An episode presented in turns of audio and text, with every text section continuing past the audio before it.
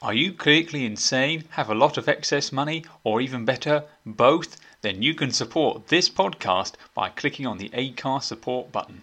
You can give as rarely and as little as you want, which, judging by the quality of this, I'm sure you're wanting to do.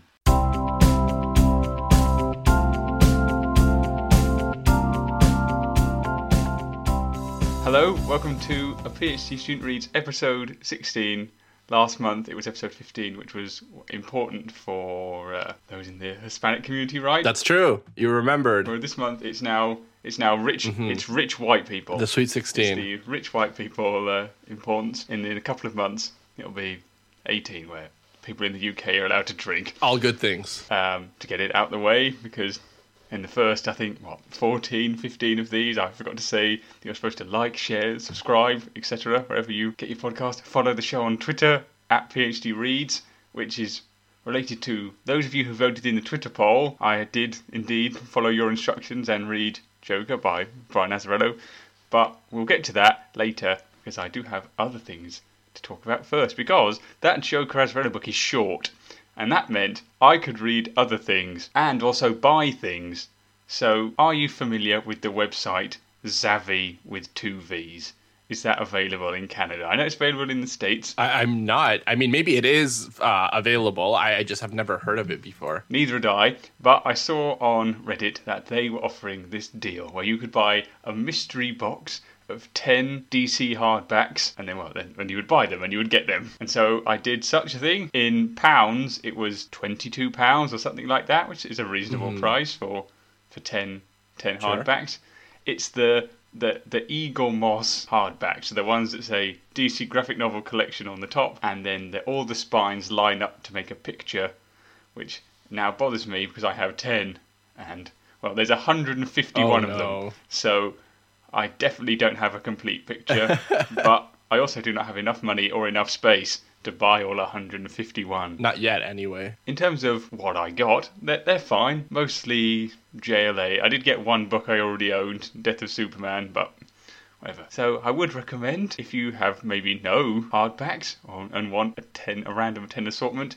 Two caveats from reading the reviews and my own experiences. If you buy more than one, it does seem like they just have a lot of stock of some books. So in the reviews, it was like I bought two, and 90% of them were the same. And also, some of the stories are split up into two parts, and they don't give you both.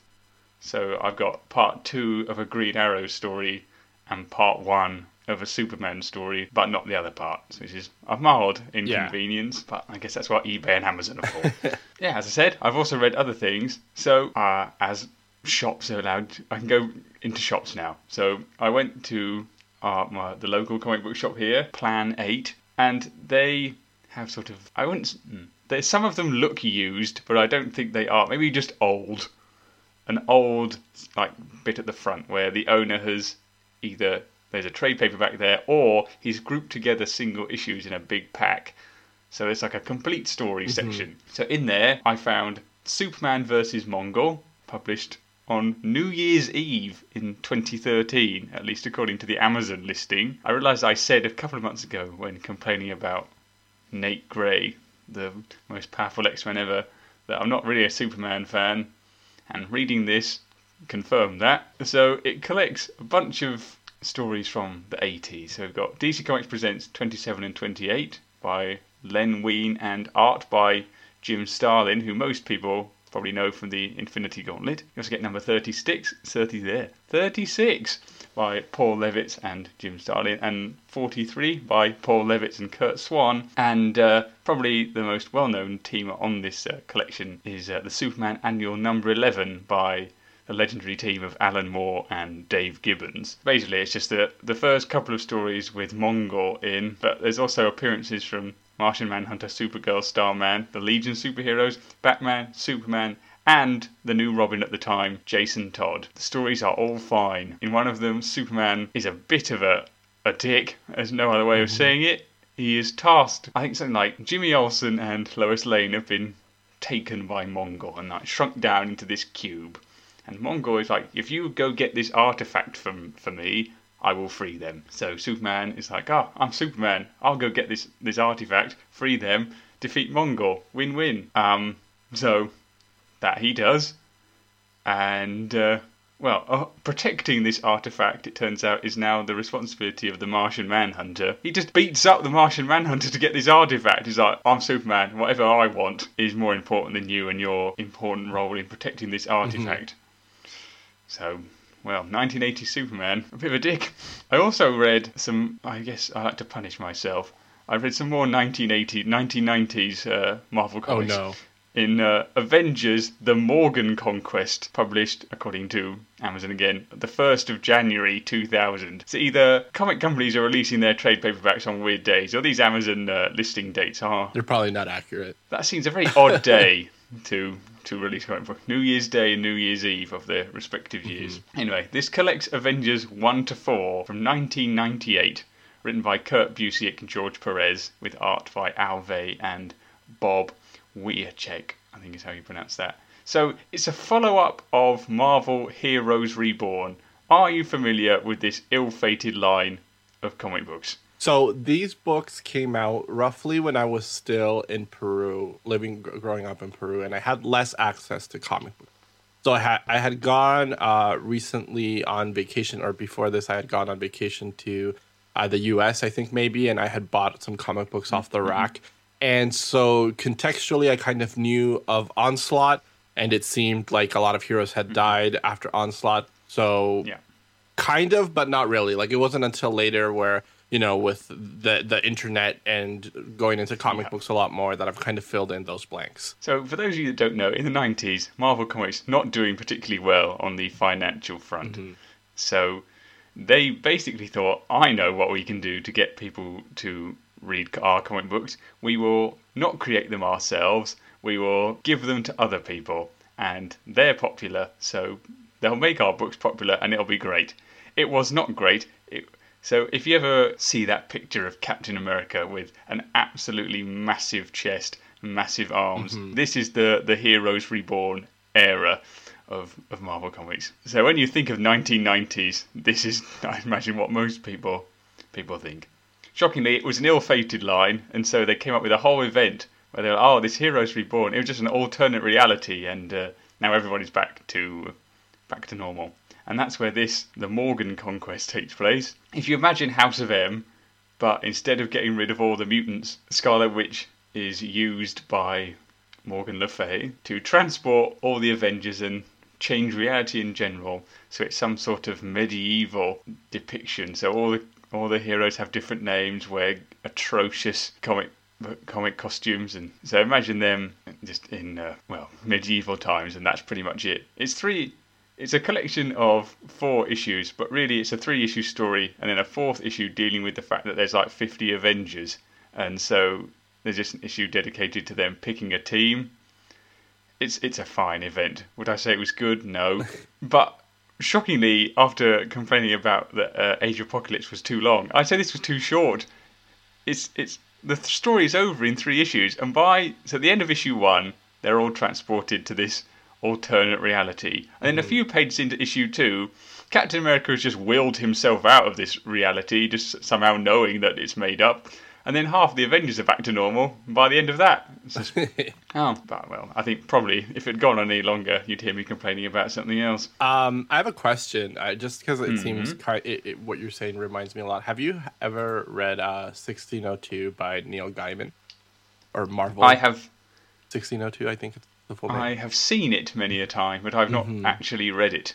But as it's written by Neil Gaiman, I imagine it's good. Yes, rather than yes. I bad. w- it's hundred percent. I, I would recommend it, but just I, I guess I, if you ever have the time, maybe you should read it and see how Mm-hmm. you feel these two things compare. Obviously, the time is not exactly the same. Like I would say, this uh, Morgan Le Fay one seems to be set much earlier, perhaps by centuries. Uh, this the Mar- Marvel sixteen oh two is set in sixteen oh two, Hmm. but just conceptually, it seems very similar to what you read. So I would love to see like a contrast between those two things. Yeah. Some things in this story just don't make any sense. So, like, reality has changed. So, they're all transported to Cornwall, England, right? So, all their superhero names are changed, whatever.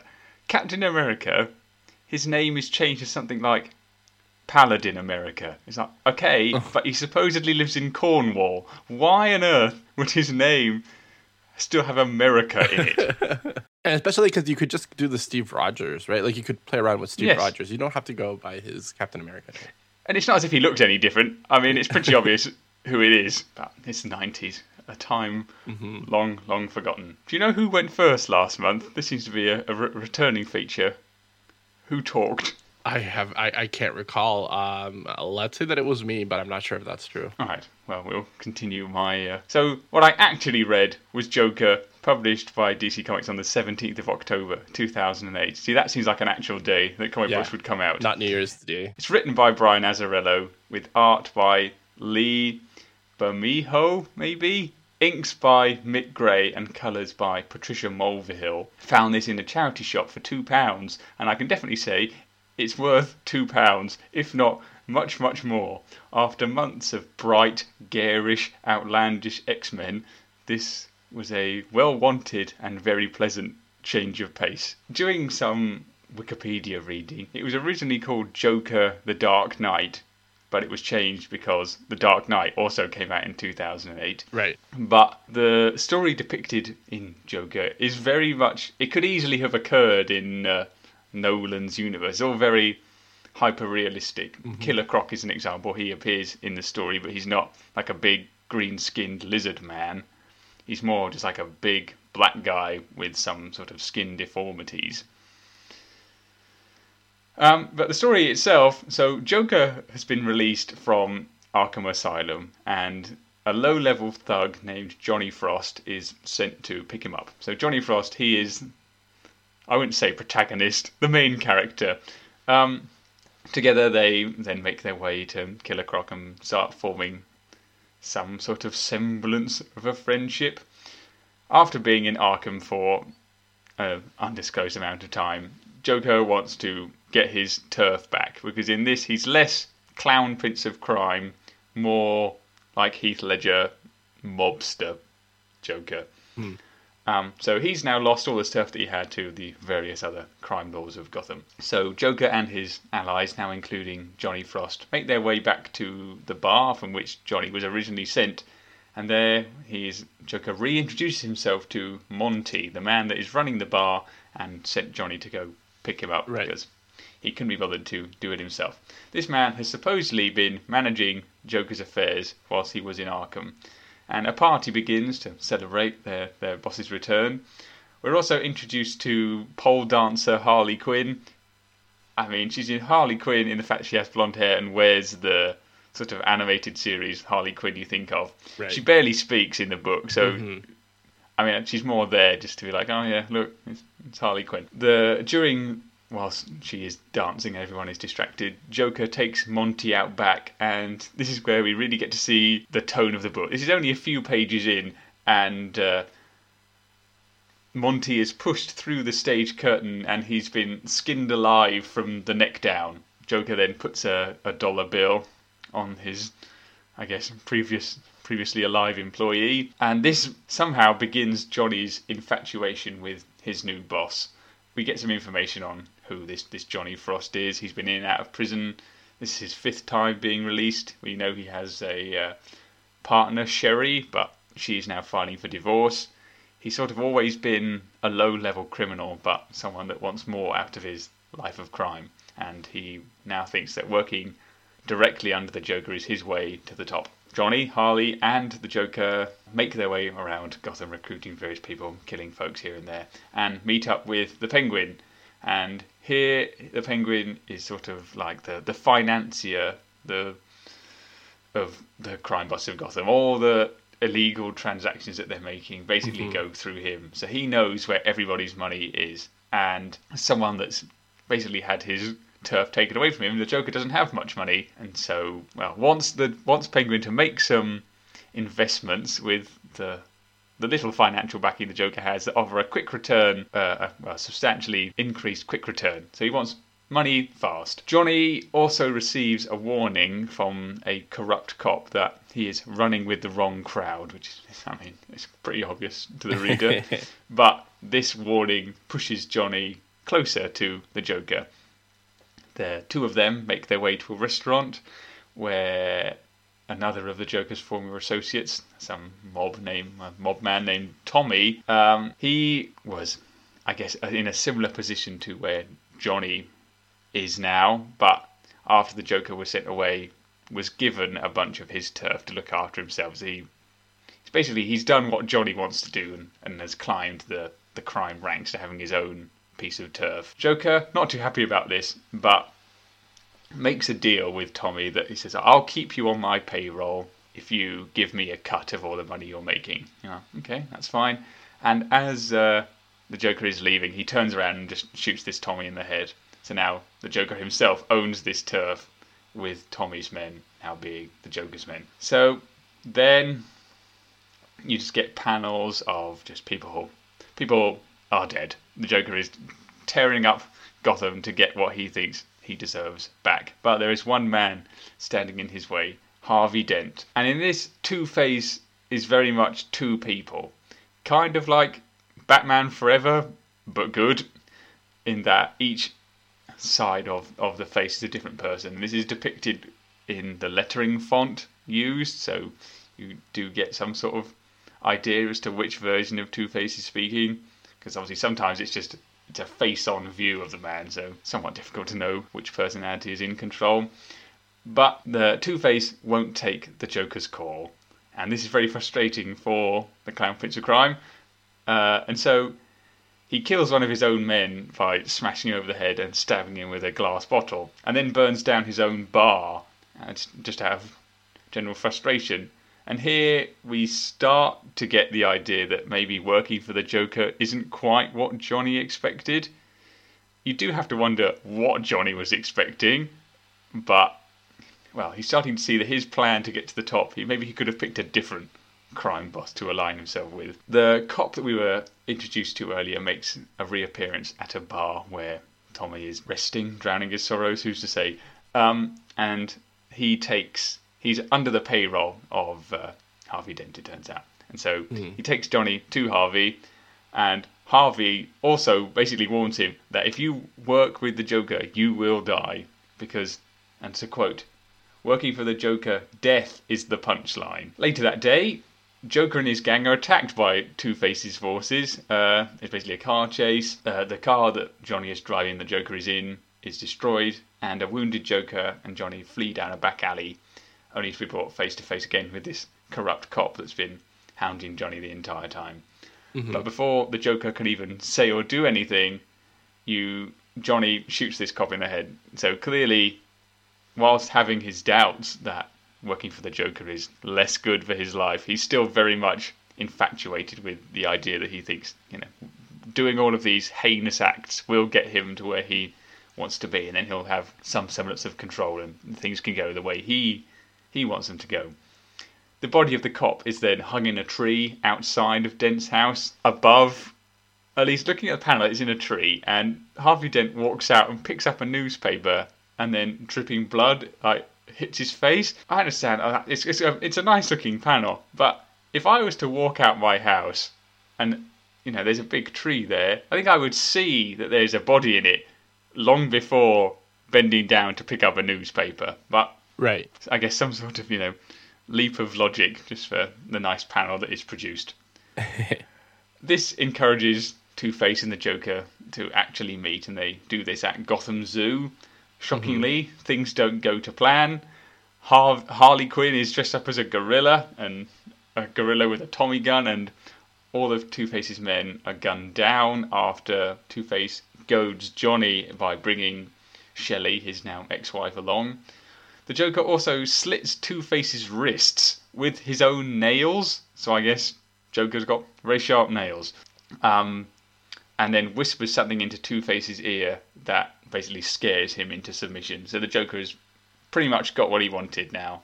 He is in control of the crime families of Gotham. And this also begins the, the final, the third act of the book, and when things really start falling apart for our main characters, especially Johnny. So the Joker and Johnny break into this random apartment, and uh, there's just two old people in there. As you're reading through, like, who could these possibly two old people be? Turns out they're nobodies, and Joker just wanted to murder some people. Mm-hmm. And now you really jo- Johnny is like, oh no, what what have I done? Why am I here? Um, Harvey Dent, in the meantime, has activated the bat signal, and finally Batman makes an appearance in the final few pages of the book. Um, Harvey has realised that he can't deal with Joker his way, and so well, needs Batman's help. Um, we then get Joker going around his various holdings of Gotham, and at each of those, you see Batman has made his attack. So we get a panel of these two black gloves coming towards Harley Quinn. For my first reading, I thought it was the Joker pushing Harley out a window, but no, it's it, they're Batman's hands. Um, Yeah. The Joker then also starts telling this story about how he once knew a man that wanted to drive around the world in a single day.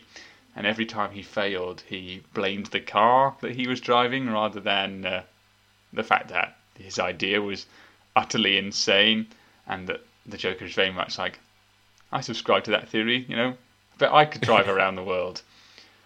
He then makes his way to Killer Croc's like hideout, which is sort of like a butcher's, where it sort of suggested that Killer Croc and may eat the, the meat, being people that are hung up there.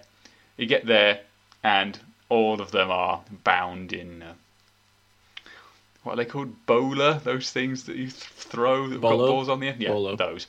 So again, Batman has come here. You don't see it; you just see the aftermath. So Joker and Johnny make their way onto one of the many bridges of Gotham, and the two finally come face to face. Joker pulls his gun and then starts to use Johnny as a human shield. Really, Joker hasn't cared about Johnny this whole time. You know, he's obviously it's the Joker. He's out for himself. Surprise, surprise. Yes, of course. He asks Batman why he leaves a bit of his face on show underneath the cowl, to which Batman replies, To mock you. This is mm-hmm. my favourite panel of the book by a long way. The art is great throughout, but I really think it's Mulvihill's colouring here that tips it over the edge. It's like a painterly, sort of washed out, pale colours. I Yeah. think yeah, the art is great. It's all hyper realistic, but the addition, I think if, if it was coloured in a way where it was also hyper real, I think it would be a bit mm-hmm. too much. I think that this painterly style is a nice in between. And yeah, when at these final panels, it contrasts with so Batman throws a batarang and it hits Joker in the face, and so Joker's got blood all over his face, but that's not coloured in the like it's like bright red. Sort of reminded me of I mean it's a bit of a hyperbolic comparison, but the bit in Schindler's List where there's the woman in red that contrasts with everything else. A bit like that, but much less important. Schindler's List. I'm not saying this Azzarello comic book is in any way Schindler's List. I mean that, that very clear to the masses. It's just good. This this thing that the fact that the Batman has now been mocking the Joker just tips him over the edge, and he just blows half of Johnny's face off.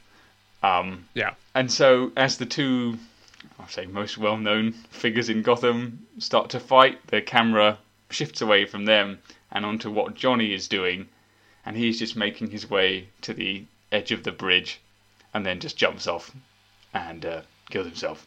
And that's the end, and no, no happy endings here. Yeah. I say, if you haven't read it, I would. Anyone that hasn't read it should read it. It's short.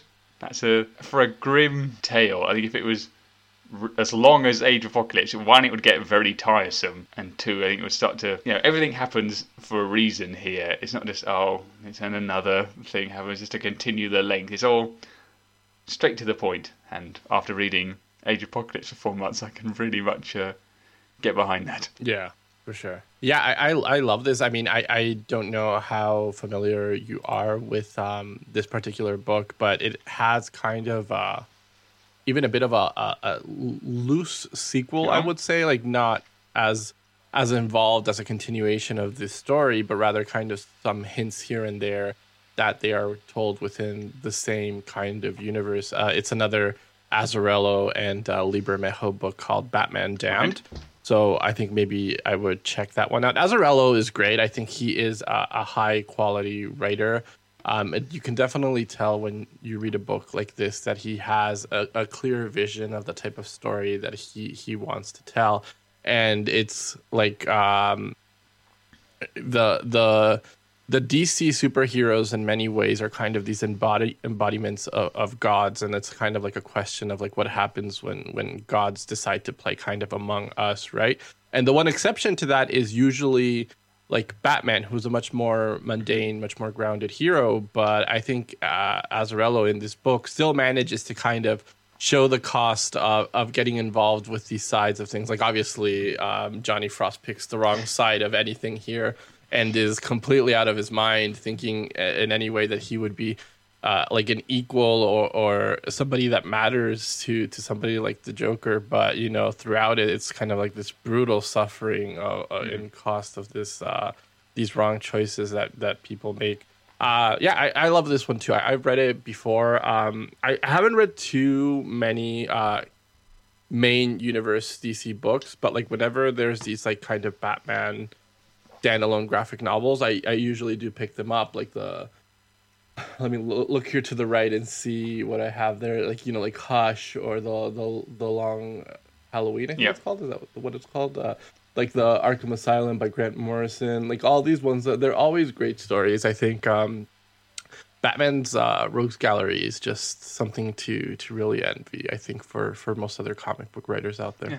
I think I suppose it's always just nice just to see someone's different interpretation of things. Obviously, you know, writers, artists change all the time, but when you're stuck mm-hmm. in the mm-hmm. main the main but there's only so far you can go for yeah it's it's totally I'd say inappropriate yeah. to for the main mm-hmm. Earth Prime or whatever. It's yeah, and, and I think uh, like the Joker definitely has a, an important place in like pop culture and often if you go to i guess maybe the, the more so mainstream uh, places you you're kind of left wondering like why exactly is the joker so resonant when other villains who are kind of equally unique and uh, you know like don't land the same way. And then you read books like this one or, or say the killing joke by alan moore and it's like there, there's a lot a lot there that you can work with i think and, and are very interesting. Absolutely. And continuing i imagine grim and and miserable.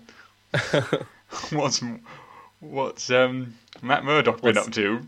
What's happening in the world of Daredevil? Yeah, so it's like for for you know the, this month I finished up the the Bendis run of Daredevil. There's four trade paperbacks left to to discuss. The first of the three I'm going to go by very fast. Uh, it's called The Widow, and it's still written obviously by Brian Michael Bendis with art by Alex Maleev and colors by Matt Hollingsworth. The letters are done by uh, VC's Cory Petit. There is a 40th anniversary super special included in this Widow trade paperback, which has art by Michael Golden, Greg Horn, P. Craig Russell, Phil Hester and Andy Parks, Chris Bachalo and Tim Townsend, Jae Lee, David Finch, Frank Quitely, Alex Maleev. And colors by Justin Ponsor, Greg Horn, Chris Bachalo, June Chung, Frank D'Armata, and uh, letters by VC's Randy Gentile. And it's uh, going back, I guess, to the widow is the first part. You know, it kind of it starts. I mean, last we checked in with Matt Murdock, his his life had been uh, falling apart after being outed in uh, an act to end the the kind of futile back and forth that he had with the kingpin. He beat the king. He beat the kingpin to the pulp and kind of declared himself to uh, to be the the like if they needed to if criminals needed to look up to a kingpin like figure, then he had decided that he was the mm-hmm, kingpin mm-hmm. of Hell's Kitchen. Other heroes obviously were not on board with that. At one point, you know, they kind of suggested that he was having a mental breakdown. This got back to his wife that he had married in secret during this year, Milla, and it all kind of came crashing down, right? Like he had to acknowledge that perhaps what he had done was wrong, that uh, you know, like Milla kind of confronted him and left him after asking if like this their marriage was part of this mental breakdown that he had been going through since the death of Karen Page. And you know, he still technically is being is is out there, right? Like his life is clearly a mess. And that's kind of where this book starts off. Like we're uh we kind of start off this issue following this uh, black-haired uh, lady who is doing some type of uh, spy mission. Eventually, we find out that this this this black-haired lady is no black-haired woman at all. It's actually the Black Widow with a wig on and you know doing her typical alias like spy uh, tactics. as you as you read the book, though, you there's some other stuff happening in the background of a lot of uh, geopolitical conversations that end up with uh, the U.S. government asking Nick Fury to pull uh, pull Natasha Romanoff out of her mission and bring her back home. That she is part of some type of ongoing conversations. Nick Fury kind of tells uh, the U.S. government that he will work to do that, and instead sends her a message, his close friend, um, basically saying mission abort, disengage, disappear. And the place where she decides to disappear is to to show up once again in Matt Murdock's life. You know, they kind of uh, have great conversations. Like I, I, won't go into too much detail about the book. It's still a fun read, but it is much uh, less. It's much looser, I guess, in its connection to the main story, which is why I don't want to go too far into it. The main argument ends up being that um, N- Natasha Romanoff here is hiding in in Daredevil's life uh, at the time because it's such a mess, and so she continues to do that. And I think uh, it's it's a good and interesting read, but like I said, a little less involved in the main plotline than the other ones. The the 40th issue kind of uh, anniversary is also a fun read. I think to me one of the the best or most interesting parts definitely comes when it it uh, when uh, at the end, kind of throughout this issue, uh, he, it's it's a bit of a discussion of where Daredevil's life is and Daredevil's life needs to go. He, after everything, he does end up meeting with Doctor Strange, and Doctor Strange. Uh, he asks him kind of what's he going to do next, and and I only think this is funny because of, of what we know now. But Doctor uh, Daredevil asks Doctor Strange if there is a magical way for Doctor Strange to put everything back to how it was before. So you know his his life in, in organized again, him not being outed, and all this stuff. And Doctor Strange suggests that no, that there is no way to do that.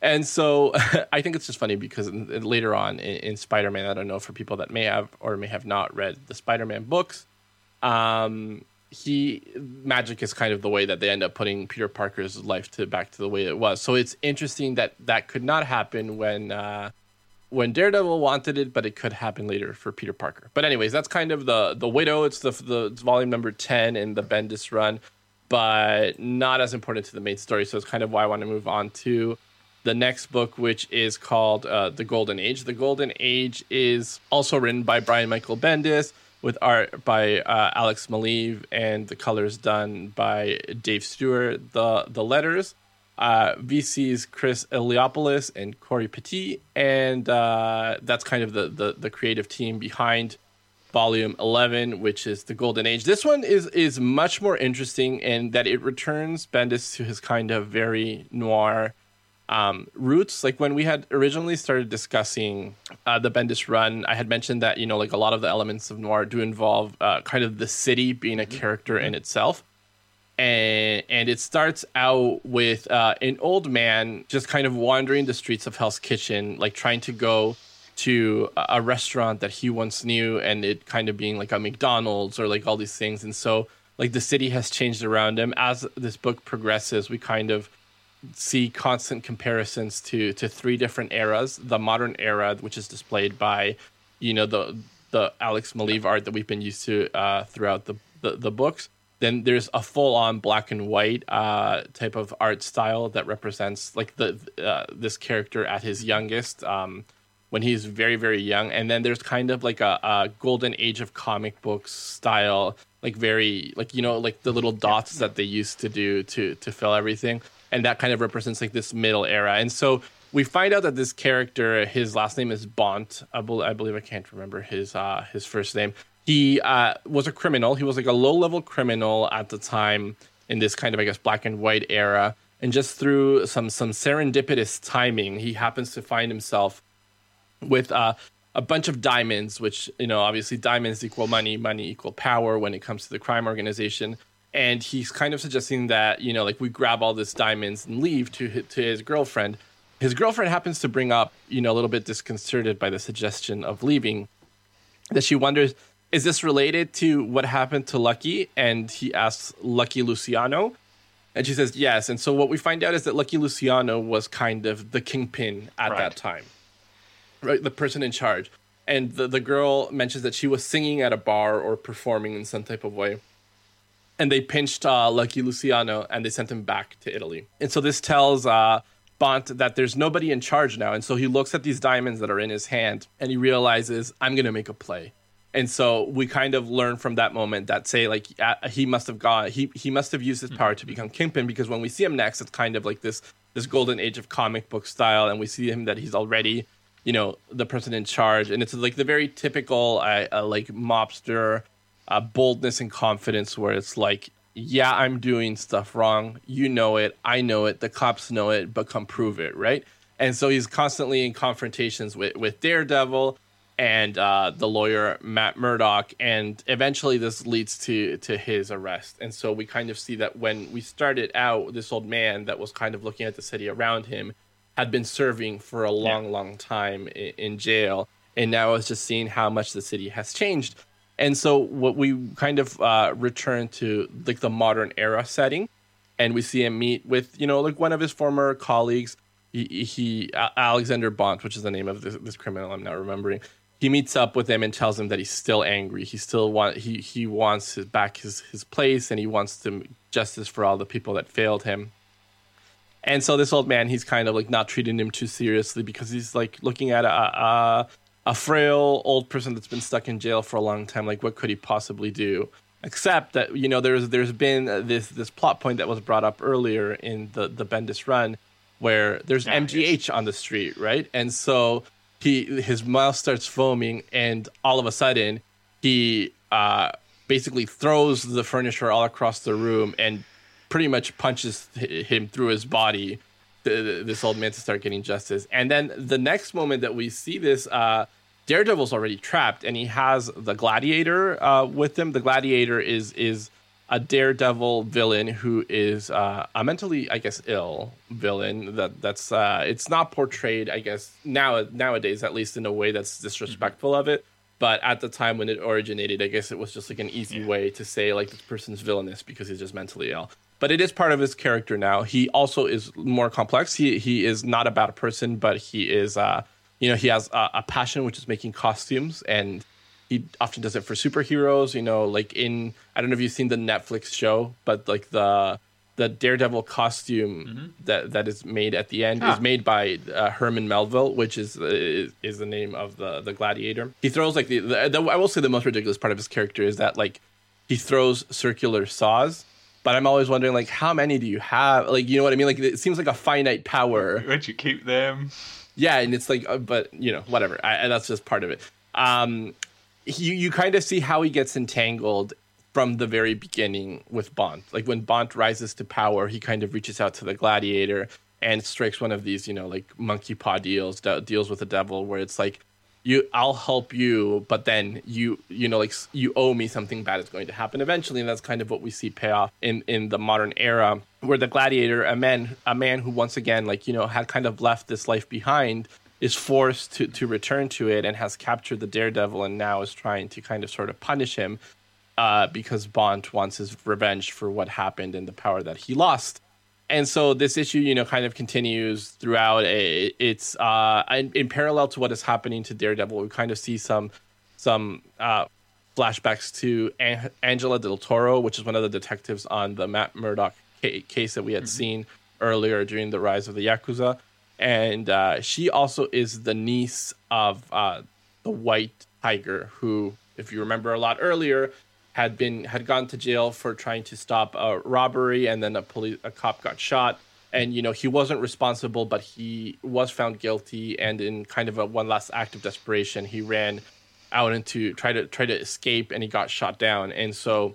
The White Tiger, his powers come from these talismans that he wears around his neck, Hector Ayala, he basically, I guess, uh, wills them next to his niece, Angela Del Toro. And so she shows up at Matt Murdock's uh, house and kind of, I guess, Daredevil, Matt Murdock is still in this position where he doesn't want to openly admit that he's Daredevil because he's kind of trying to fight this every which way that is possible.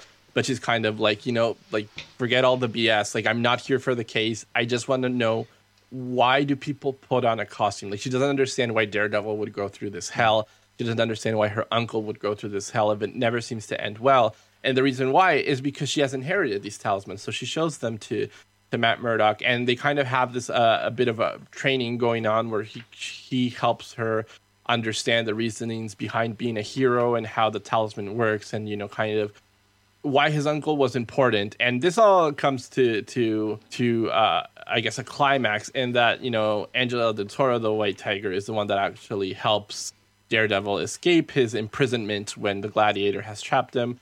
And it's also a lesson for her to understand why people put on the costume right? Like it's kind of the spider-man with great power comes great responsibility hmm. and so on. And so all ends well for for daredevil. It, it, ends poorly for the gladiator and most importantly for Bont who you know once again is on uh, the mgh but at some point it's just too much mgh and his heart explodes and dies.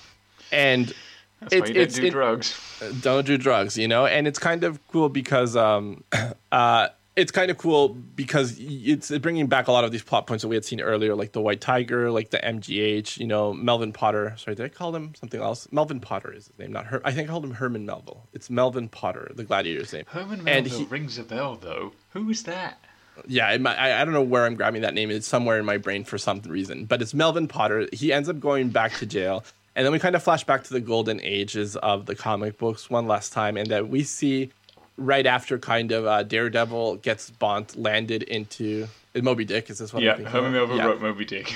yeah, Melville. This is why. Uh, and uh, we see in these last pages after he goes to jail that the person that takes the power after um, Bont gets sent to jail is none other than Wilson Fisk, and so that's kind of the continuation of this hist- the city's history with crime. Right? It was like Lucky Luciano fell, and then Alexander Bont took the the control of the crime organization, and then he fell, and then the kingpin rose to power, and uh, because the Daredevil was directly responsible for sending this man to to prison, you can almost see that in a way Daredevil is responsible for his own you know undoing because he led to Wilson Fisk yeah. gaining this power. And it's again these themes that that Bendis likes playing with in like you know, crime when you are Daredevil and Matt Murdock and you're working inside the law and outside the law, this is uh you're setting up some complicated paradoxes that you're at one point are going to have to respond to, right? It's it's not ever as simple as you just being able to get away with being judge, jury, and executioner, and that's uh, I think uh, one of the best things that that Bendis does. That's kind of it for volume eleven. Uh, volume twelve is called Decalogue, and it is the second to last volume of the Bendis run. It's again written by Brian Michael Bendis, art by Alex Maleev.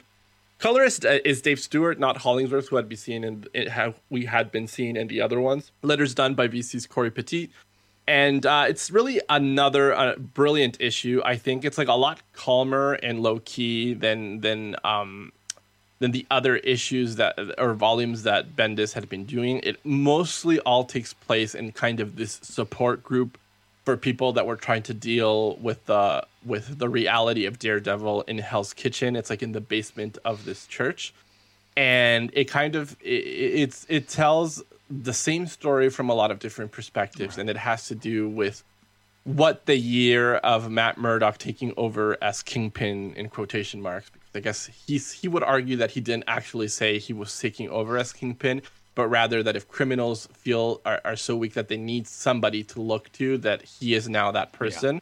Yeah. Um, anyways, it kind of deals with how that city, like what that city was like after that, right? We see, you know, this, this young woman who who clarifies the point that I was trying to make and saying that he never he never said those words exactly. He didn't declare himself the kingpin, and then that after that she did go on to change her life because she was there when that that fight happened with Wilson Fisk, and it, it, it significantly impacted her, and decided that that was the time when she had to make better choices.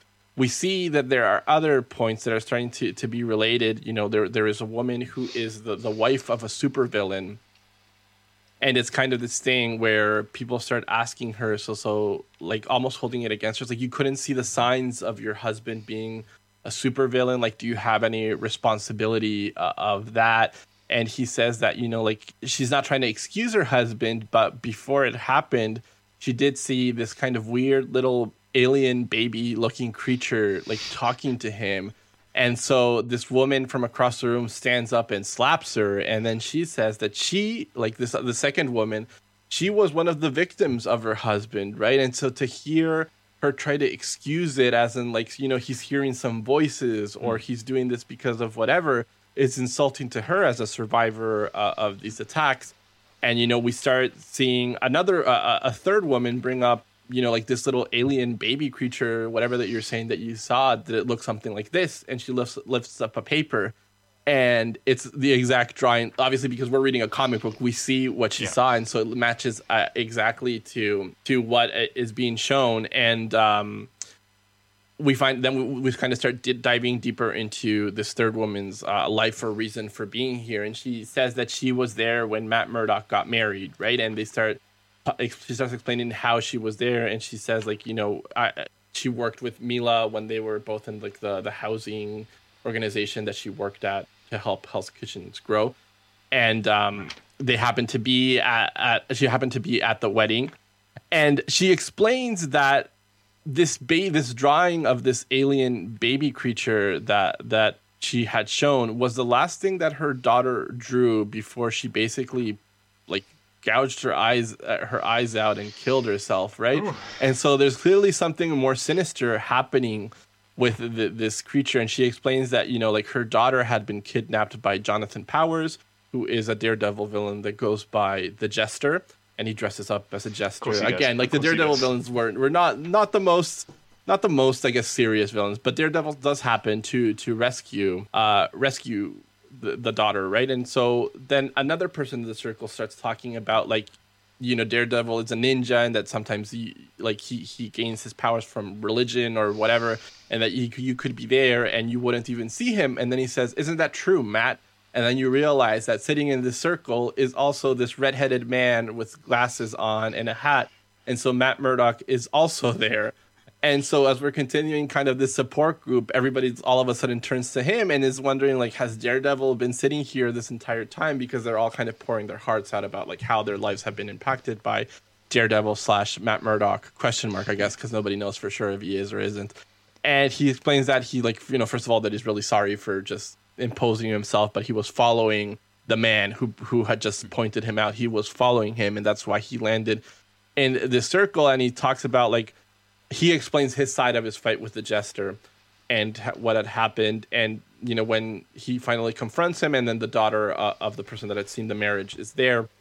He's fighting the jester, and then all of a sudden, when the jester's about to lose, uh, he kind of starts almost like having a seizure, and then this alien baby thing just comes out of his mouth, and so that's why the daughter had seen it and was so traumatized by what she had seen, because it really is like a grotesque alien baby thing. Like I, I wish I could show you what it looks like, but I will. Maybe I can show you this panel, and you can just let people know how disgusting it is. That it's just like vomiting Ooh, the little I alien. Mean, I, maybe I'll go gouge my eyes out soon after this. Yeah.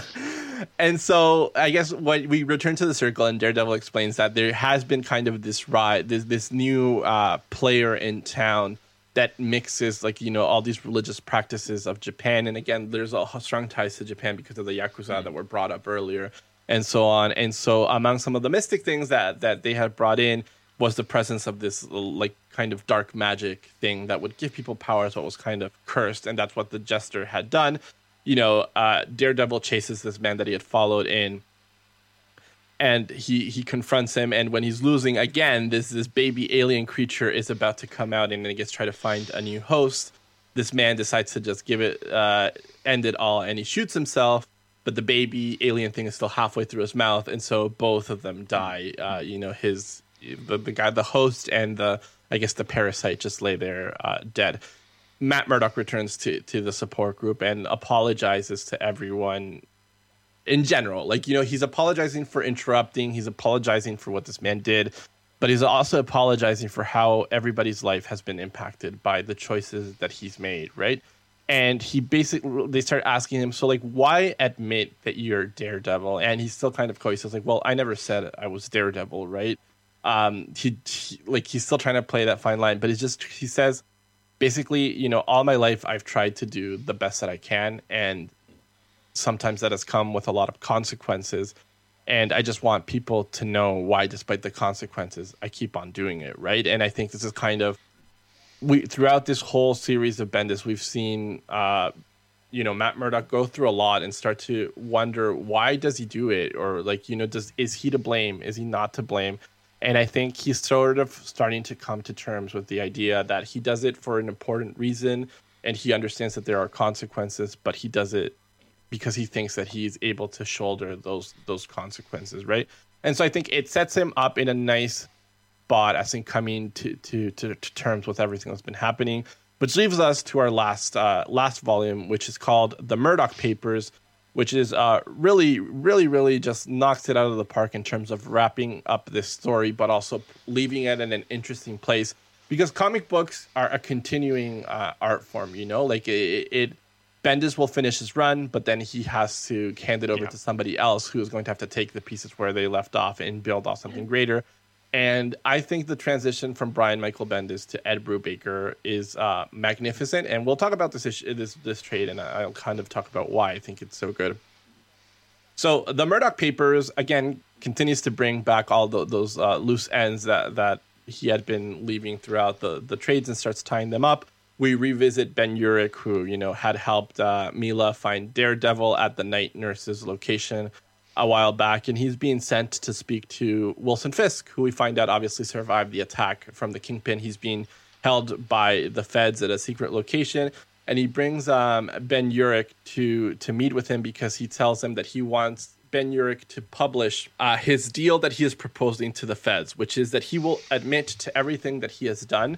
He will own up to all his nefarious crimes, but he wants complete absolution. And in exchange, he will give um he will give the the feds what they want and that is the proof that daredevil is matt murdock. And so once again we return to this like you know the the dance of is he or isn't he is finally going to come to an end. And ben urich is curious as to why bring him in like why force him to be part of the, the this whole thing like why they would take that deal. Um as Daredevil still has not heard this part, obviously, because he's far away, his life is actually starting to come slightly back together. Milla shows up and realizes uh, I think I, I, don't I'm not rem- I don't recall if I had mentioned this, but she had asked for a, a divorce um, after kind of realizing that their marriage was um, part of the mental breakdown that Matt Murdock had been going through, and then Matt Murdock kind of says like, "That's fair enough." I, I yeah, he, he, he's kind of like, "Well, a I'm a Catholic, so he doesn't. I'm not keen to simply say like we should get divorced." And then B, he's kind of like, yeah, maybe deciding to get married was a product of a mental breakdown, but the love that I feel is real. And, you know, he's kind of like I don't want this, and so I'm not going to give it to you, or something like that at one point. But it's kind of like part of a bigger conversation, and that she says like she wants it, so he's like, "Here, the papers are signed. I I signed them because I love you," and he's like, "I don't want to do this. I don't want to give this to you, but I love you enough that I know this is what you want here." And so it seemed like that speech kind of worked, and Milla shows up again at Matt Murdock's offices, and they're kind of reconnecting and rebonding as Foggy heads out to to read the newspaper, and there it is, big uh, another front page splash of the Daily Bugle Kingpin tells all the truth about Murdock revealed. And as uh, you know, Matt is finally enjoying his life, all the pieces start coming together. And the FBI, the case against uh, Matt Murdock is suddenly stronger, like the one that was started by the the former attempt at, at the person trying to be the kingpin who had ratted out Matt Murdock and started all all these, these this uh, I guess chain of events that have led to the point where we're at. Angela Del Toro is saying like she's uh, incredulous that the FBI would decide to go after Matt Murdock, who has, for all intents and purposes, at least tried to make the city better, yeah. uh, and give the kingpin absolution for crimes that that obviously he he does not deserve. And so she's outraged by it and she ends up quitting the FBI, and obviously that will lead to her being able to embrace the her the, the hero persona that she has been discovering in, her, in the journey previously. You know, at the same time, both Elektra and the Black Widow find out from the news of what's happening, and they show up at uh, Matt Murdock's doorsteps. Black Widow does have this scene beforehand where she meets with Foggy and kind of tells him, "You need to disappear," because you know, uh, not to put too fine a point uh, on it, but it's like the it's hit the fan, I guess is what I will say, and there there's no way for Foggy to to come out of this, so he needs to disappear. And Foggy is kind of like, I'm in it, you know, like this is all like I've always known that this is what could happen, and for better or for worse, like uh, he's gonna go down with with uh, Daredevil, Elektra, on the other hand, shows up directly at Matt Murdock's apartment. You know, at first he's kind of outraged and confused that she would show up. Again, let's not forget that Elektra is an assassin, uh, a ninja, and leader of the Hand. And so they fight for a bit until Elektra uh, tells him, "Turn on your TV." And so he turns on the TV and he hears on the news, as does Milla, of what's happening, of how the Kingpin is making a deal, and uh, Daredevil and Elektra head to to the roof of um, uh, of the building, and there they meet. Uh, uh it's uh, a variety of characters, I guess. They, you know, the Black Widow shows up. Angela Del Toro with uh, the White Tiger medallions. They all kind of show up because they are, in a way, friendly to Matt Murdock and they want to see what's happening. Uh, Black Widow and Elektra do not see eye to eye when it comes to what comes next. Black Widow thinks that Elektra's trying to betray him, and she asks him, "So, like, if you if you knew this was an issue, like, or or I guess maybe like explain what the issue is." And we find out that uh, Kingpin has something that he calls the Murdock papers located in a safe in a building, and it has all the information that you would need to tie together um, Matt Murdock and the Daredevil. And so um, Black Widow asks if if you know this to be true, then why not go ahead and just grab all, all the papers and do destroy them, right? Like if you if you really are trying to help Matt, like why would not that not be the better way to do it? And Elektra's response is because Matt is a member of the American legal system and she knows how important it is to him. She was in college with him when he decided to dedicate his life to it. And she wasn't sure how he wanted to fight this. If he wanted to fight it as Matt Murdock, the lawyer, or Daredevil, right? And so, again, like the central thesis of, of Bendis's run has been like, what do these two sides of the coin mean? And so, as uh, as as Daredevil is trying to figure out what to do, we kind of uh, head over to Rikers Island where we see the owl.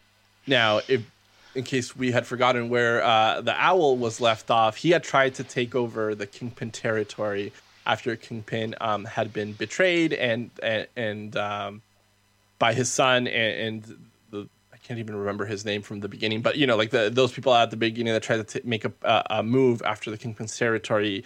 Uh, Owl had tried to pick up some of those pieces and then found himself on the losing end.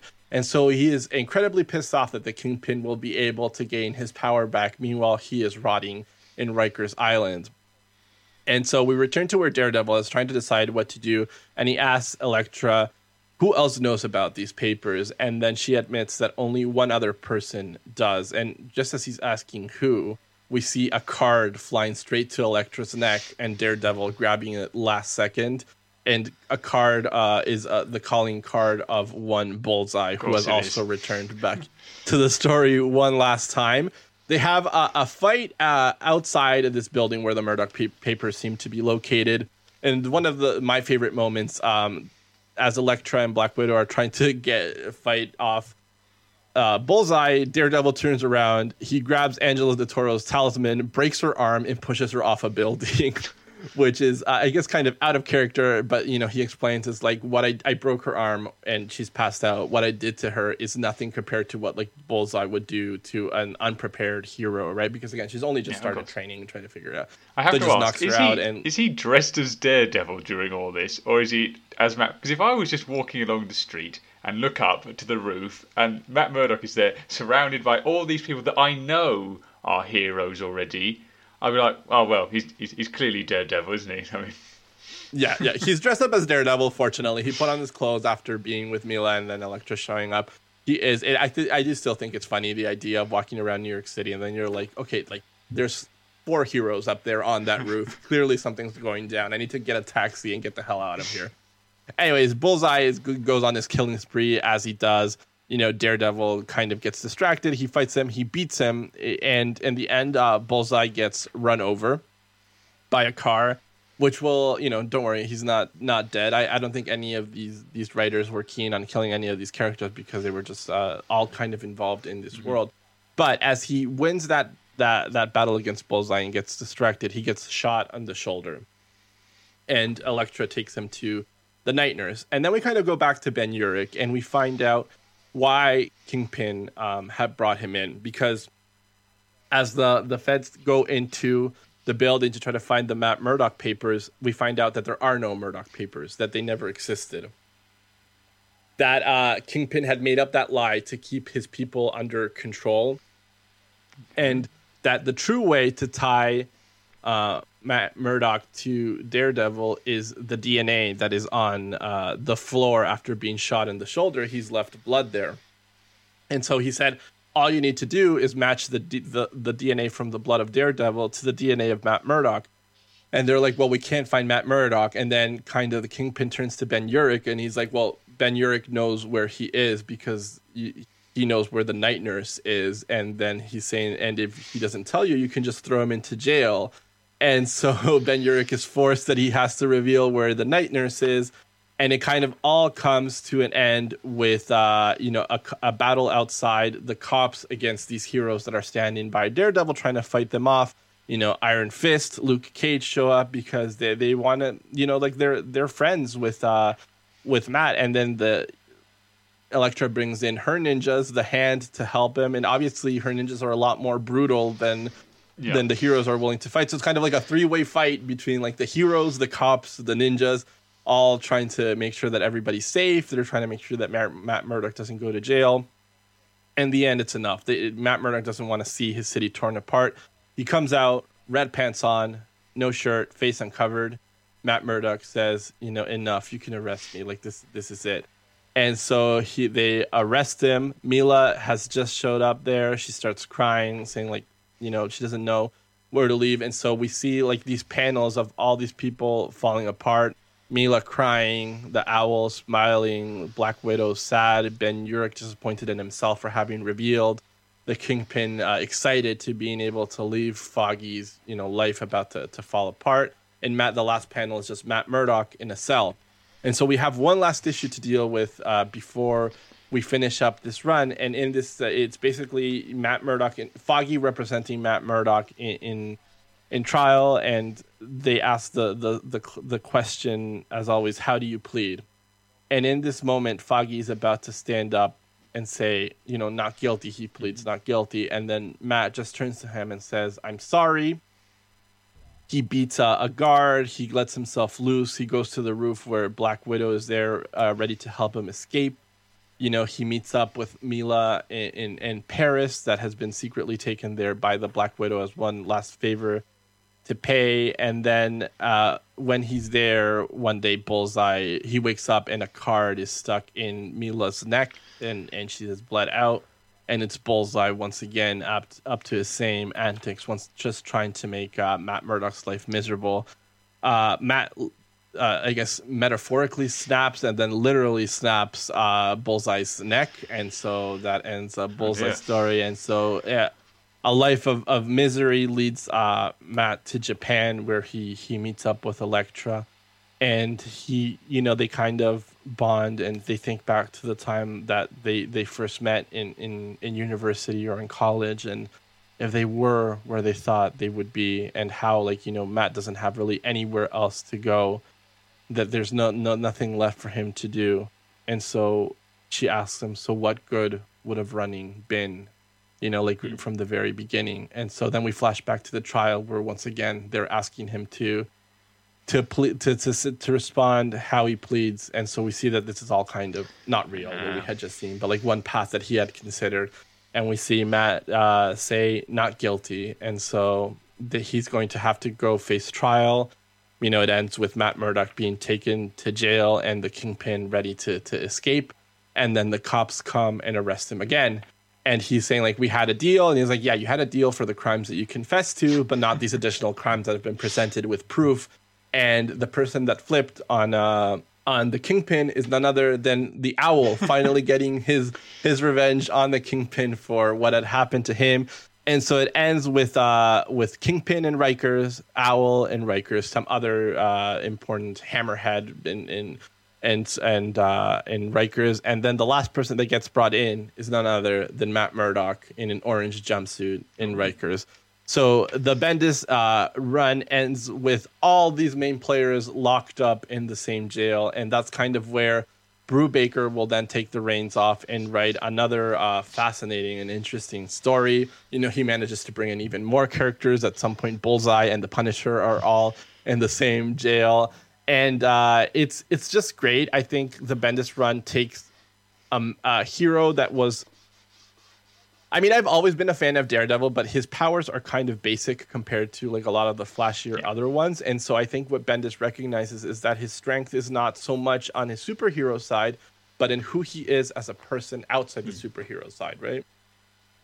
And so he takes a, a man and breaks him and tests him to see like what happens when you you reach your limit right? Like and that's truly where a, a hero will rise or fall. And we see that again and again and again that even though matt murdock sometimes may may you know take a misstep he rises to the occasion and he's ready to to face on any challenges that may come.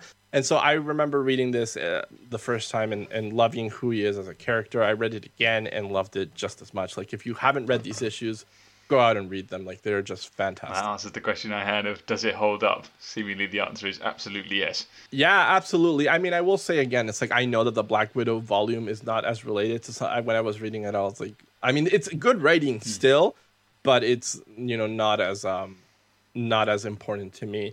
Um, there are places like New Avengers and some other places where Bendis Bendis's um tendency to be like overly verbose in his like beach bubbles and kind of a lot of joke cracking doesn't hold up. But because of the serious tone uh, of Daredevil, he doesn't do it as often here.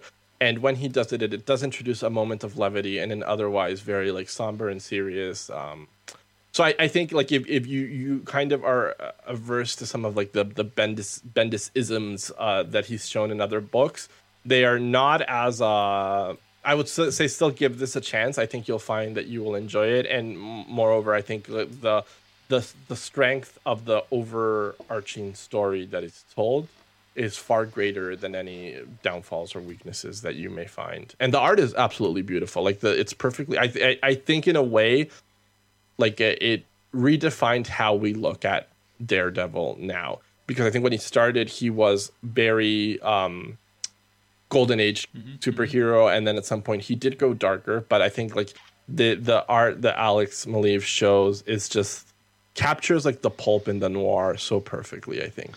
The other question I had was Does he get his uh, identity back by making a deal with the devil, forgetting that he has a wife? I remember that's the.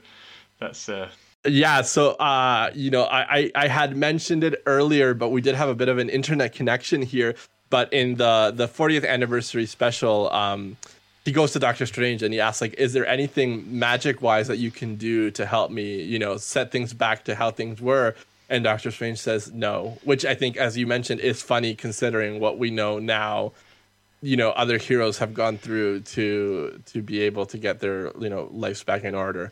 But it, it does taking that off the table does put Brubaker in an interesting position. So it's like, how, what do you do with a man whose identity has been outed, who is in jail, whose wife is like, you know, in shambles, his business partner is in like mm-hmm. legal ethical problems.